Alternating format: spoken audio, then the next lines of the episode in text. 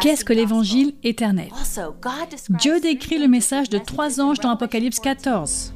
Lesquels sont-ils? La Bible décrit un avertissement vital qui répond à ces questions en offrant un merveilleux espoir pour l'avenir. Ne ratez pas ce message. Bienvenue à découvrir les prophéties bibliques. L'apparition d'une pandémie mondiale. Dernière nouvelle sur le coronavirus. Polariser la politique mondiale. Mauvaise gestion et corruption. De plus en plus de catastrophes naturelles. Les incendies en Australie sont un avertissement de ce qui pourrait se passer dans le monde. Qu'est-ce que tout cela signifie? Que nous réserve l'avenir? Rejoignez la présentatrice internationale Camille Ottman en quête de réponse à la découverte des prophéties bibliques. Au cours de ses voyages à travers le monde, elle a été en contact avec les difficultés de la vie réelle. Et pourtant, malgré tout, elle a toujours trouvé des miracles d'espoir. Suivez Camille Ottman dans Découvrir les prophéties bibliques, où elle explique la manière dont les prophéties bibliques sont en train de se réaliser et de plus en plus vite.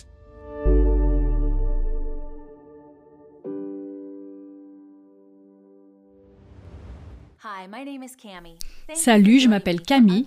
Merci de vous joindre à moi pour découvrir les prophéties bibliques. C'est peut-être la première fois que vous regardez cette série, ne vous inquiétez pas. Vous pouvez aller sur awr.org/bible et regarder tous les épisodes précédents. Assurez-vous de consulter nos nombreuses et intéressantes ressources également sur awr.org/bible. Vous pouvez aussi cliquer sur le lien ci-dessous et vous aurez la possibilité de vous inscrire à notre école biblique en ligne, de poser une question sur la Bible ou de soumettre une demande de prière à notre équipe. Nous aimerions également discuter avec vous via notre chat. Alors laissez-y un commentaire ou posez votre question. Hier soir, nous avons étudié les signes qui nous préviennent de ce qui va se passer avant le retour de Jésus. La Bible a montré que nous sommes proches de la fin du monde et cela à travers des signes donnés dans le domaine religieux, politique, environnemental et sociétal. Ces signes indiquent l'étonnant retour de Jésus. Plus important encore, ils nous informent que c'est maintenant le moment de se préparer pour le retour de Jésus. C'est pourquoi découvrir les prophéties bibliques est une émission si importante. J'espère que vous vous engagerez à regarder chacun de ces 14 épisodes. Prions ensemble pour ensuite approfondir notre sujet L'avertissement. Cher Père céleste, Seigneur, merci de tant nous aimer, que tu as donné un avertissement dans les Écritures, afin de nous préparer. Non pas pour nous effrayer, mais pour nous mettre en garde, Seigneur, afin d'être prêts pour ton retour. Nous avons pris conscience de l'époque dans laquelle nous vivons, et nous voulons ouvrir nos cœurs à tes enseignements ce soir, Seigneur. Au nom précieux et puissant de Jésus. Amen. Aujourd'hui, nous examinerons le livre de l'Apocalypse. Il est considéré par beaucoup comme un livre mystérieux. Au fil des siècles, certains ont craint son message. De fait, le livre a été interdit dans certains milieux chrétiens. Mais nous ne devons pas craindre ce livre, l'Apocalypse. Cela signifie littéralement être dévoilé. Ce soir, le message va vous dévoiler un espoir comme nul autre jamais connu auparavant. Jésus a prédit la manière dont se dérouleront les derniers événements de ce monde. Pouvons-nous avoir confiance en ce qui va se passer? Absolument, mes amis. Dieu tient chacune de ses promesses envers nous. Il revient bientôt sur la planète Terre pour revendiquer son peuple. Comme il est fantastique de ressentir la proximité de notre salut divin de ce monde d'incertitude et de douleur. Le signe final que Jésus nous donne est que l'Évangile sera prêché au monde entier. Comme vous pouvez le constater, mes amis, aujourd'hui, l'Évangile dépasse toutes les barrières à travers la radio, la télévision et Internet. Dieu atteint les gens par tous les moyens possibles en ce moment même. Cela a été mon privilège de voyager dans le monde entier et de documenter les miraculeux changements de la vie des gens. Des hommes et des femmes portant le fardeau du péché et de la culpabilité ont été délivrés et pardonnés par le biais de l'Évangile. Je vois l'Évangile être prêché au monde entier de mes propres yeux. Voici un exemple de la rapidité avec laquelle l'Évangile peut se répandre. Laissez-moi vous parler de Barbie, une Hollandaise d'origine afrikaans, vivant dans une ferme isolée. Elle avait reçu des messages vocaux parlant de la Bible directement sur son portable. Ces importantes vérités d'Évangile ont changé sa vie. Elle a appris l'urgence de notre époque et que Dieu a trois messages spécifiques qu'il veut donner au monde maintenant, à notre génération, sur les temps de la fin. Car sa confiance et son amour en Jésus grandissaient, elle désirait ardemment partager ce qu'elle était en train d'apprendre avec tout son village. Vous voyez, vous ne pouvez pas cacher la vérité une fois l'avoir connue. Elle doit être partagée. Elle n'avait fait qu'une étude biblique d'avance sur eux, mais elle a partagé ce qu'elle savait au fur et à mesure. Les villageois ont commencé à réagir positivement, demandant à étudier la Bible en groupe, ensemble. Ainsi, des dizaines de ses voisins sont venus étudier avec elle sous un grand arbre dans son jardin. Un jour, Barbie travaillait dans sa maison quand elle entendit un grand bruit dehors. Elle fut surprise de voir un groupe d'inconnus rassemblés devant sa maison. Elle n'arrivait pas à le croire. C'est alors qu'un homme est entré et s'est présenté sous le nom du pas. Avec 50 personnes de son village, il avait parcouru 37 miles, à savoir 60 km, en direction de la maison de Barbie. Il leur avait pris toute la journée pour arriver. Upa s'est exclamé, les larmes aux yeux, Nous avons fait tout ce chemin pour apprendre davantage sur Dieu et sa vérité. Voulez-vous partager cela avec nous? Au cours de cette année-là, Barbie et son mari Dries construisirent une église sur leur propre propriété. Et dès lors, plus de 100 personnes se réunissent chaque semaine pour en savoir plus sur l'amour et les enseignements de Jésus. Grâce à l'enthousiasme d'une femme désireuse de partager, pensez à tous les gens qui connaissent maintenant le Seigneur. Mes amis, à quel point Dieu nous aime-t-il? Nous avons la preuve de son amour. Voyez-vous, la plus grande expression de cet amour a été d'avoir envoyé son Fils Jésus, qui est venu volontairement sur cette terre pour payer le prix du péché pour vous et moi. Permettez-moi de partager un de mes versets préférés, Jean 3, 16. En effet, Dieu a tant aimé le monde qu'il a donné son Fils unique, afin que quiconque croit en lui ne périsse pas, mais qu'il ait la vie éternelle. Pourquoi Jésus donnerait-il sa vie pour nous? Parce qu'il nous aime tellement. Alors, pourquoi Jésus a-t-il dû mourir pour nous? C'est ce que nous explique Romains 6, verset 23. Le salaire du péché, c'est la mort. Mais le don gratuit de Dieu, c'est la vie éternelle en Jésus-Christ notre Seigneur. Le Christ était sans péché, mais pourtant, il a pris nos péchés. 2 Corinthiens 5, verset 21 dit, Celui qui n'a pas connu le péché, il l'a fait devenir péché pour nous. Réalisez-vous que lorsque Jésus a marché dans le redouté jardin du Gethsemane, il a pris le poids de nos péchés il a permis au péché du monde entier de presque l'écraser. Pouvez-vous imaginer ce que cela signifie réellement? Chaque viol, chaque meurtre, mensonge, trahison, torture, abus, la plus sale des saletés, l'agneau blanc et pur, Jésus, a tout pris. Le Christ se voit raillé, humilié, et même cloué à une croix dégradante. Il porte avec lui l'horrible réalité de votre culpabilité et de la mienne, de votre honte et de la mienne. Jésus affronte tous les doigts accusateurs de l'univers pointant vers lui comme la raison singulière du péché, alors que nous sommes libres, déclarés innocents. Jésus fait une prière dont vous et moi en sommes le sujet principal. Père, s'il y a moyen de m'en sortir, s'il te plaît, délivre-moi. Mais si ce n'est pas le cas, si c'est ce qu'il faut pour sauver l'humanité, alors que ta volonté soit faite. Dans l'Ancien Testament, les Israélites sacrifiaient des animaux pour obtenir le pardon de leurs péchés, ce qui représentait Jésus, qui viendrait plus tard donner son sang sur la croix pour le péché de tous. Les services du sanctuaire dans l'Ancien Testament ont été conçus pour nous enseigner le plan du salut de Dieu. Le Christ a vécu une vie d'obéissance parfaite envers la loi de Dieu, illustrant dans ses relations et ses actions envers les autres l'amour infini et parfait de Dieu. Le Seigneur a défait dans le désert ce qu'Adam et Ève avaient fait dans le Jardin d'Éden. Bien que tenté par Satan dans le désert, après avoir jeûné pendant 40 jours, Jésus est resté fidèle et loyal à la parole de Dieu. Le Christ a également obtenu la victoire là où Israël avait échoué. Jésus cite Deutéronome pour combattre Satan, le tentateur. C'est l'Ancien Testament, mes amis.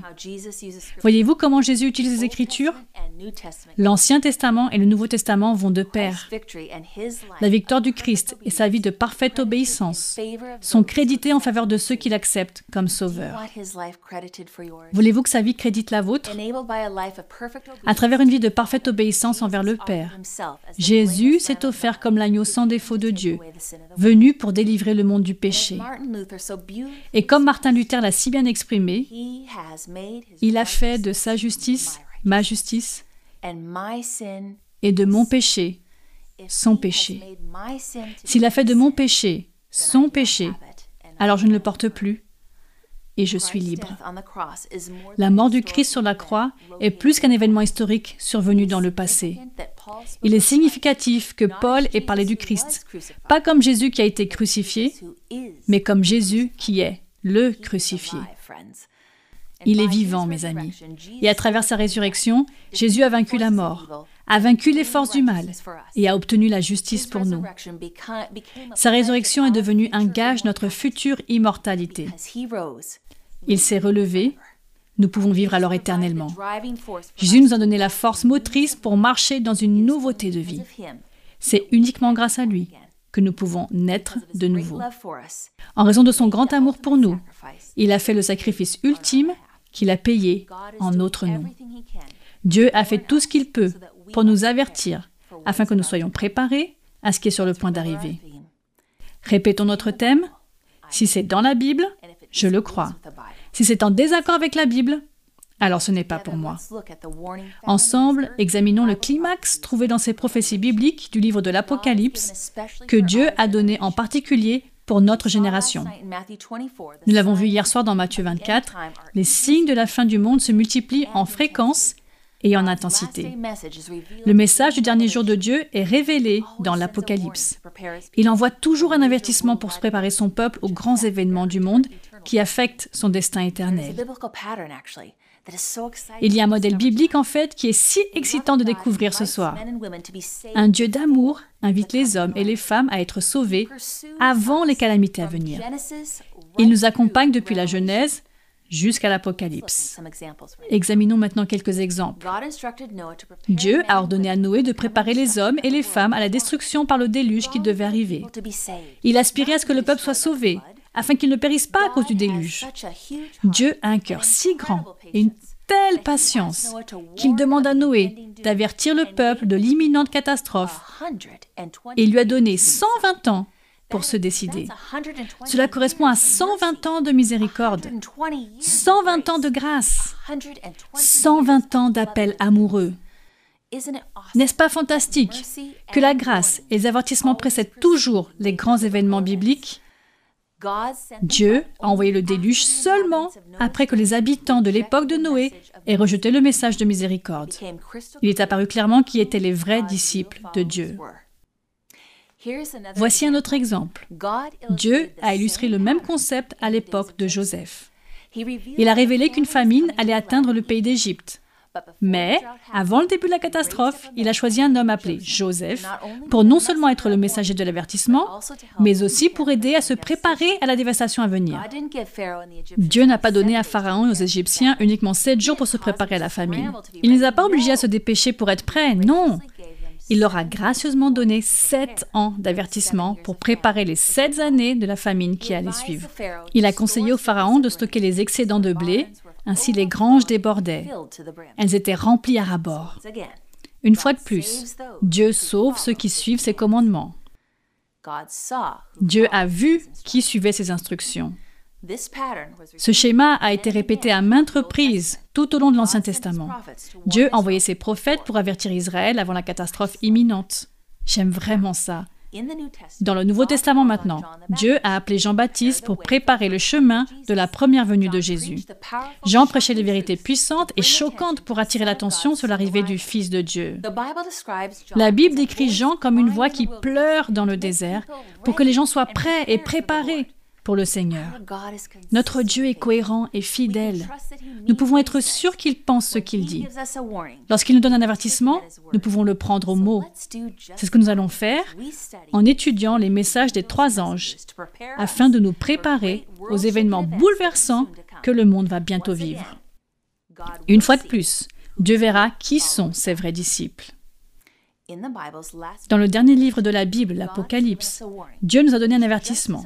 Il est important pour nous aujourd'hui de les comprendre, tout comme cela l'était à l'époque de Noé, de Joseph et de Jean-Baptiste. Lisons cette prophétie de la fin du monde dans le chapitre 14 de l'Apocalypse, directement dans la Bible. Nous le verrons, elle est proclamée par trois anges. Commençons par le premier message, qui se trouve dans Apocalypse 14, versets 6 et 7. Je vis ensuite un autre ange voler haut dans le ciel. Il avait un évangile éternel pour l'annoncer aux habitants de la terre, à toute nation, à toute tribu, à toute langue et à tout peuple. Il disait d'une voix forte, Craignez Dieu et rendez-lui gloire, car l'heure de son jugement est venue. Adorez celui qui a fait le ciel, la terre, la mer et les sources d'eau. Le message urgent des derniers jours de Dieu est présenté comme étant rapidement porté par des anges jusqu'aux extrémités de la terre. C'est un message universel, mes amis, pour chaque nation, famille, langue et individu, pour nous préparer au dernier temps de la terre. Ce message urgent contient l'évangile éternel. Et qu'est-ce que c'est? L'évangile est la bonne nouvelle qui annonce que par Jésus, nos péchés peuvent être pardonnés et nous avons ainsi la vie éternelle au ciel. Notre culpabilité peut disparaître et nous pouvons connaître une véritable joie dans notre vie. L'évangile est aussi la bonne nouvelle que l'emprise du péché sur nos vies peut être brisée. Et par Jésus, nous pouvons être libérés. L'apôtre Paul décrit un peu plus cet évangile. 1 Corinthiens 15, 3 et 4. Selon les Écritures, Christ est mort pour nos péchés. Il a été enterré et il est ressuscité après trois jours. Examinons quatre points concernant l'Évangile éternel. Premièrement, Jésus est mort pour nos péchés. L'Évangile est centré sur la mort du Christ. Notre espoir est ancré dans la croix de Jésus. Notre foi dépend de ce que Jésus a fait pour nous et non de ce que nous faisons par nous-mêmes. Éphésiens 2, 8 et 9. En effet, c'est par la grâce que vous êtes sauvés, par le moyen de la foi, et cela ne vient pas de vous. C'est le don de Dieu. Ce n'est pas par les œuvres, afin que personne ne puisse se vanter. Le salut est un don de, et Dieu veut nous l'offrir en ce moment même. Deuxièmement, le Christ a vécu une vie parfaite. Le récit de la vie parfaite du Christ remplace les vies pleines de péchés de tous ceux qui l'acceptent. Il était et est toujours parfait. Nous sommes imparfaits. À travers sa justice parfaite, nous nous tenons devant le trône de Dieu, de sorte que lorsque Dieu le Père nous regarde, il ne voit que Jésus. Même si vos péchés sont couleur croix-moisie, ils deviendront blancs comme neige. Troisièmement, le Christ est ressuscité des morts. Jésus n'est pas seulement mort pour nous, il vit pour nous. Nous pouvons lui apporter tous les désirs et les aspirations de notre cœur. Nous pouvons venir à lui avec toutes nos faiblesses et tous nos péchés. Nous pouvons lui apporter tout ce qui nous trouble et nous confond. Notre Dieu est sorti de la tombe. Notre Dieu n'est pas fait de pierre qui s'effrite. Il est vivant. Et quatrièmement, Jésus est monté vers le Père. C'est important parce que tous les dirigeants politiques du monde entier meurent. Nebuchadnezzar est mort, Alexandre le Grand est mort, César, Napoléon, Hitler et Staline sont tous morts. Mais Jésus est vivant. Il y a 2000 ans, il est monté vers son Père au ciel, où il se trouve en ce moment même. Il connaît vos noms, mes amis. Il comprend vos besoins. Saviez-vous qu'il désire entendre vos prières personnelles? Son plus grand désir est de vous sauver dans son royaume. L'évangile éternel, c'est Jésus, et il est la réponse. Il continue à pardonner encore et encore. Jésus change encore des vies J'en ai été témoin en regardant les yeux d'un prisonnier du couloir de la mort. Après avoir compris que l'amour de Jésus était aussi pour lui, il a accepté Jésus dans sa vie. Maintenant, il a l'espoir de la vie éternelle au-delà de ses barreaux. J'ai vu cela dans un camp de rebelles communistes qui ont déposé leurs armes pour nous rejoindre dans la louange, moment qui s'est terminé par une belle cérémonie de baptême. Et pendant un séjour au Népal, dans les montagnes de l'Himalaya, mon équipe et moi avons fait une randonnée pour visiter un nouveau village chrétien, où j'ai personnellement observé un ancien sorcier retrouver la joie dans la puissance de Jésus. Il a reconnu que ses vains pouvoirs et ses potions sans valeur ne faisaient pas le poids contre le roi des rois. Et j'aime notre documentaire sur une jeune fille qui a quitté la sécurité de son village de montagne pour devenir quelqu'un en ville. Elle a été piégée dans la prostitution et s'est retrouvée prisonnière du désespoir. Étonnamment, une petite radio lui a été offerte comme paiement d'une nuit Et c'est ainsi qu'elle a appris à connaître Jésus, son sauveur personnel, et son pardon qui guérit. L'espoir et la force ont grandi en elle, et elle a échappé à cette vie.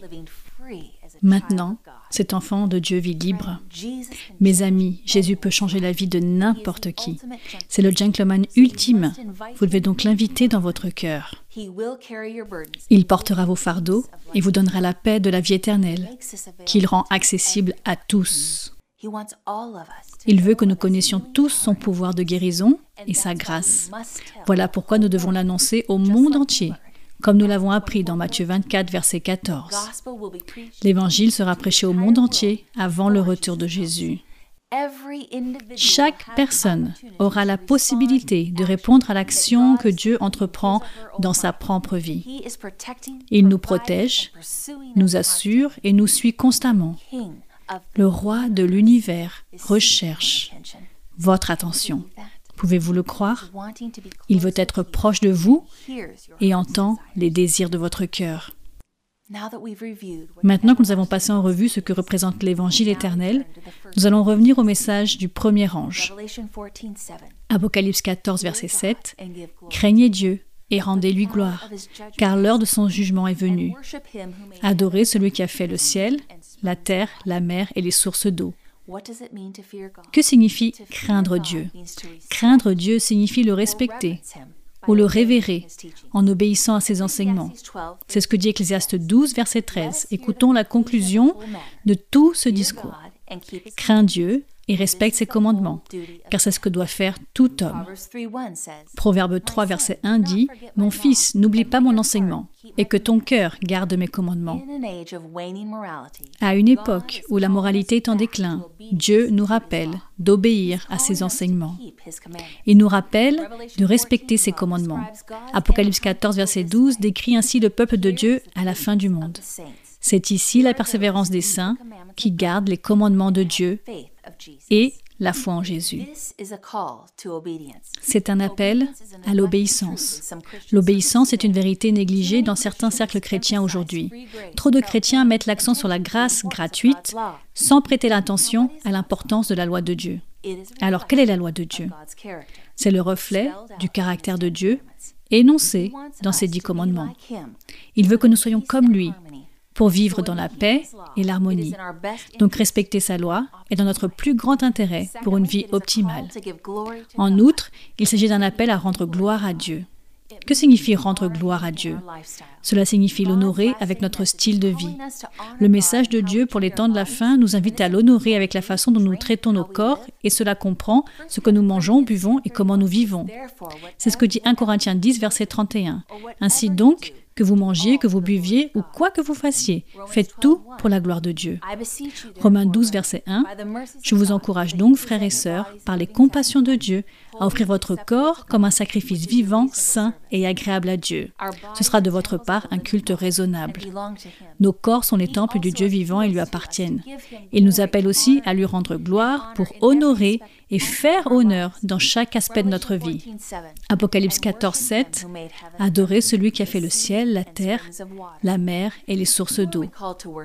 Qui sommes-nous appelés à adorer Notre Créateur. C'est logique.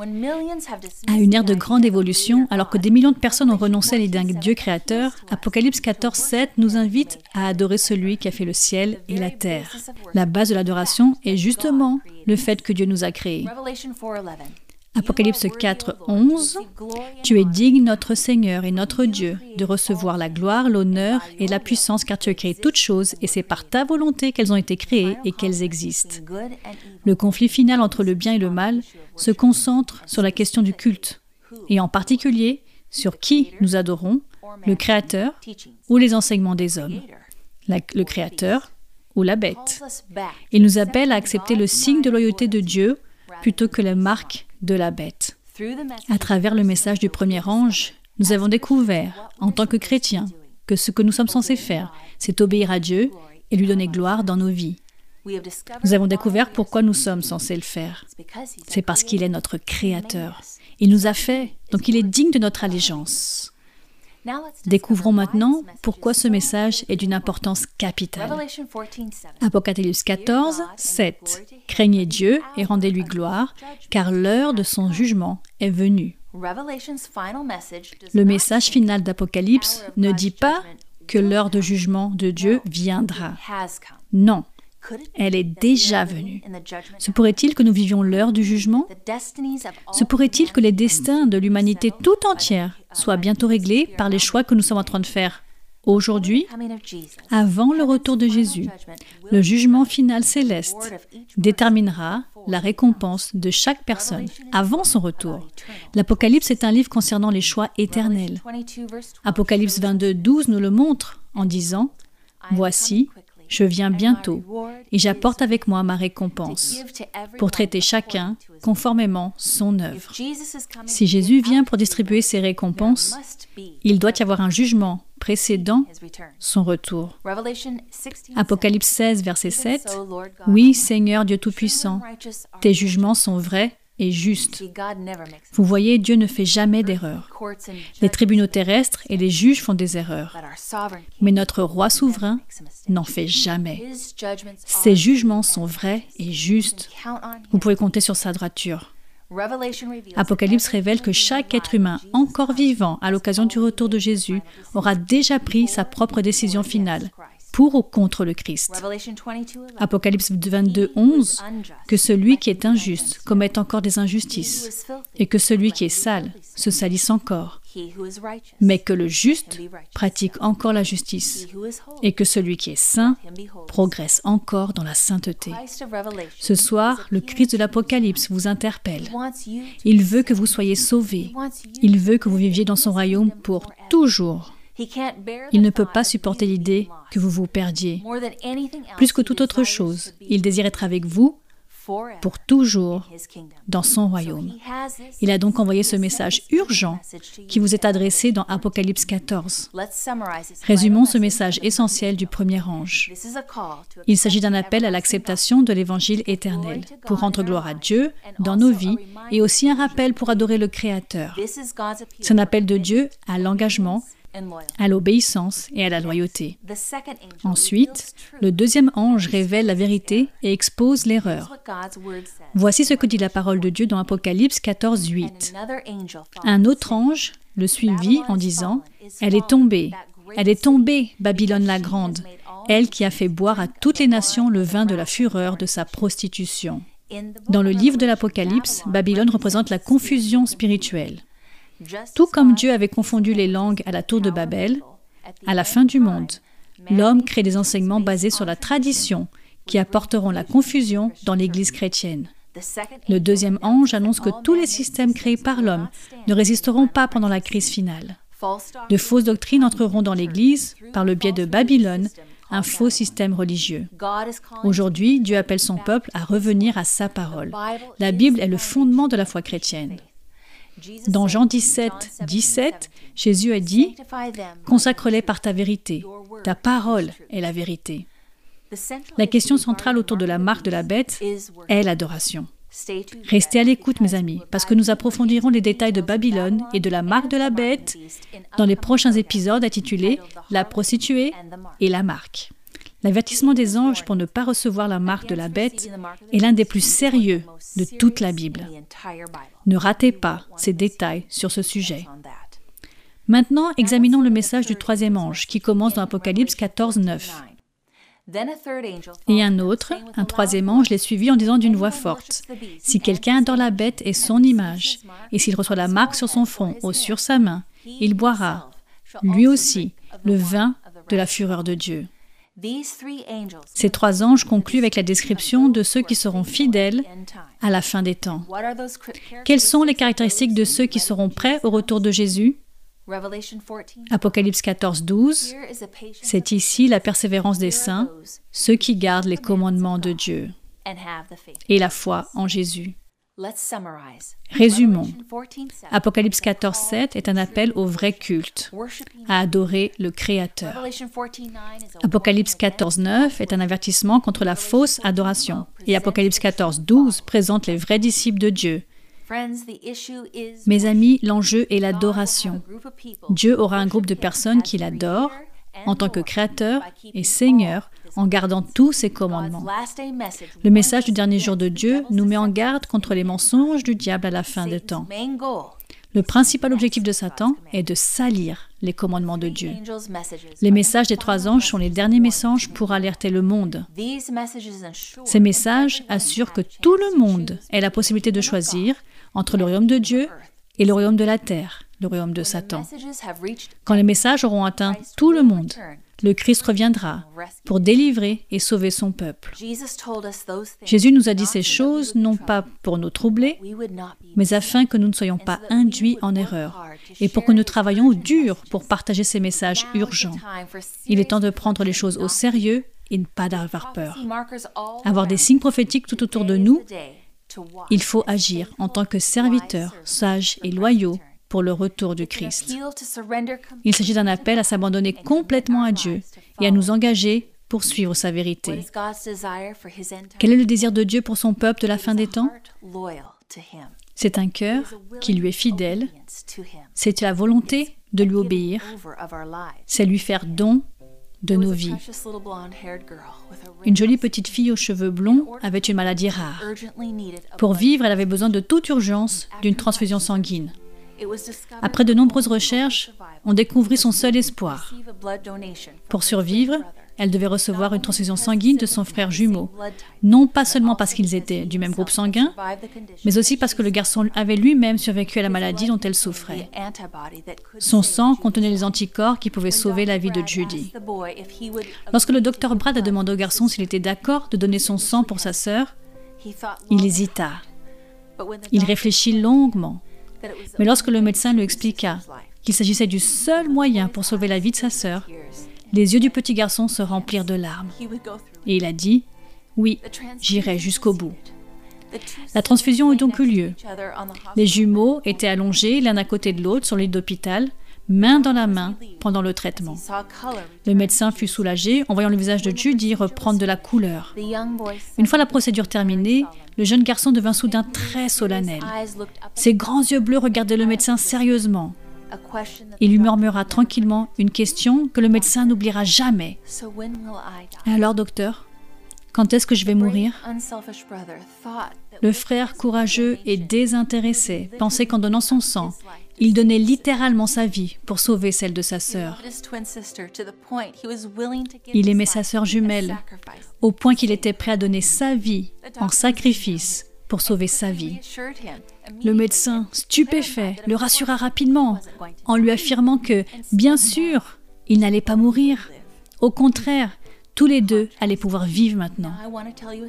Par contre, je vais maintenant raconter l'histoire d'un homme qui, de son plein gré, a donné sa vie pour des inconnus qui ne le méritaient pas.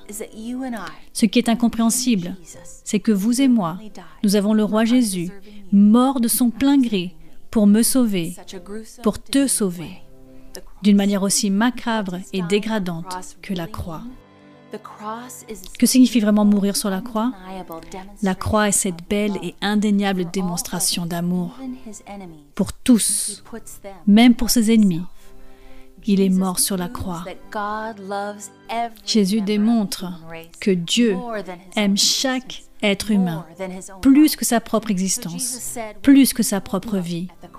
Jésus a dit que lorsque les gens le regarderont sur la croix, ils verront un amour qui attirera leur cœur à lui. Je n'aurai pas à les forcer, à les manipuler ou à les tromper. Je les aime tout simplement. Et à travers cet amour, en donnant ma propre vie, ils connaîtront ma personne, mon chemin. Simultanément, deux choses se produisent à la croix. Satan est vaincu et les cœurs humains sont reconquis en faveur du royaume de Dieu. Dans Colossiens 2.15, Paul nous dit que la croix a ainsi dépouillé les dominations. C'est là que Jésus a démasqué le diable. Jésus montre à toute personne, à tous les anges, à tous les autres mondes, que les moyens de Satan, de force et de coercition sont défectueux. Jésus prouve que la vérité et l'amour sont plus puissants que le mal ne pourra jamais l'être. C'est ainsi que Jésus gagne la bataille contre le royaume des ténèbres. C'est ainsi que le caractère et le gouvernement de Dieu sont enfin justifiés. La croix était totalement imprévue. C'est ce que j'aime dans tout ça.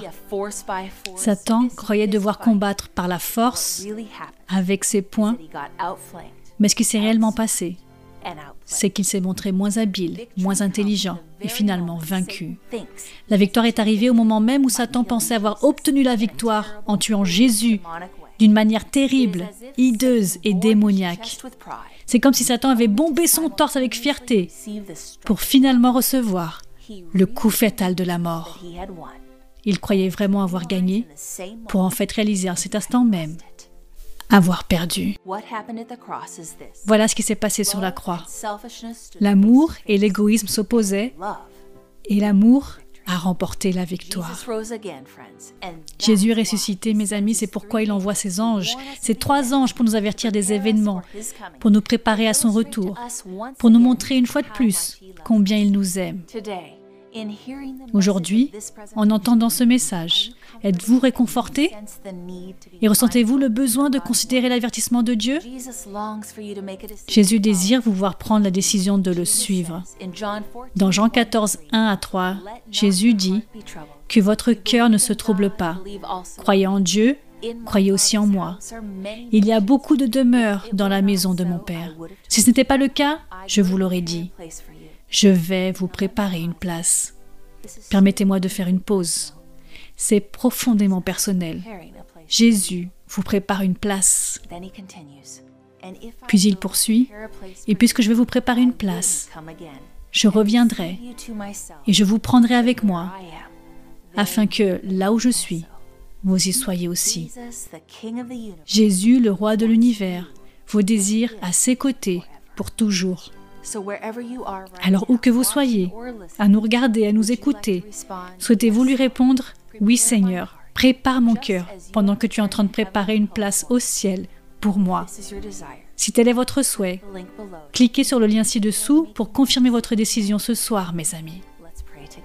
Prions ensemble. Père céleste, merci de nous envoyer les messages des trois anges, de nous avertir de ce qui va arriver et de nous fournir le moyen parfait de nous en sortir à travers le sacrifice de ton Fils Jésus. Seigneur, prépare les cœurs de chacun d'entre nous pour ton prochain retour. Que chacun choisisse d'entendre ton avertissement. Tu es un Dieu si grand et si miséricordieux. Dans le nom précieux et puissant de Jésus. Amen. Amis, n'oubliez pas, nos experts de la Bible attendent maintenant de répondre à vos questions. Et n'oubliez pas que vous pouvez également vous inscrire à nos études bibliques en ligne. Il suffit de cliquer sur le lien ci-dessous. Merci beaucoup de nous avoir suivis. Rejoignez-nous demain soir pour en savoir plus dans Découvrir les prophéties bibliques. Choisissez la voie de Dieu. Bonne nuit mes amis.